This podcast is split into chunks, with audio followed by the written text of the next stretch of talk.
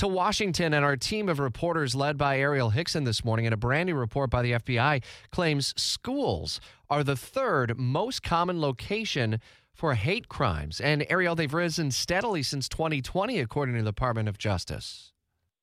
That's right. The FBI analyzed data from a five year period examining a range of ages from elementary schools to universities, and it found that the number of hate crimes at schools doubled from 500 in 2020 to more than 1,300 in 2022 to take more of a holistic view of the data of all hate crimes in the U.S. in 2022, 10% happened at schools.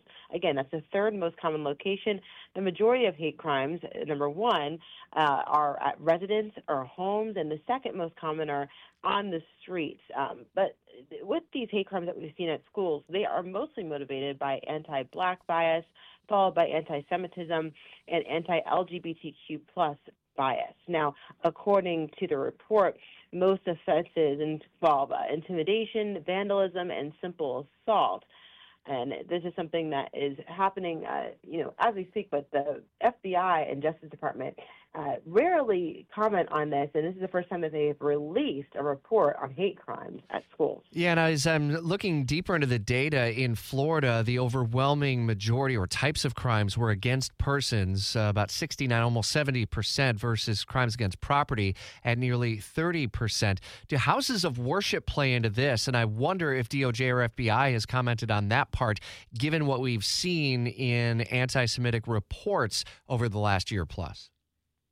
You know, that's a very curious question. Um, the, the fact that uh, the most common um, motivate, motivators include anti-Semitism, and that's the second most, uh, followed by anti-black bias.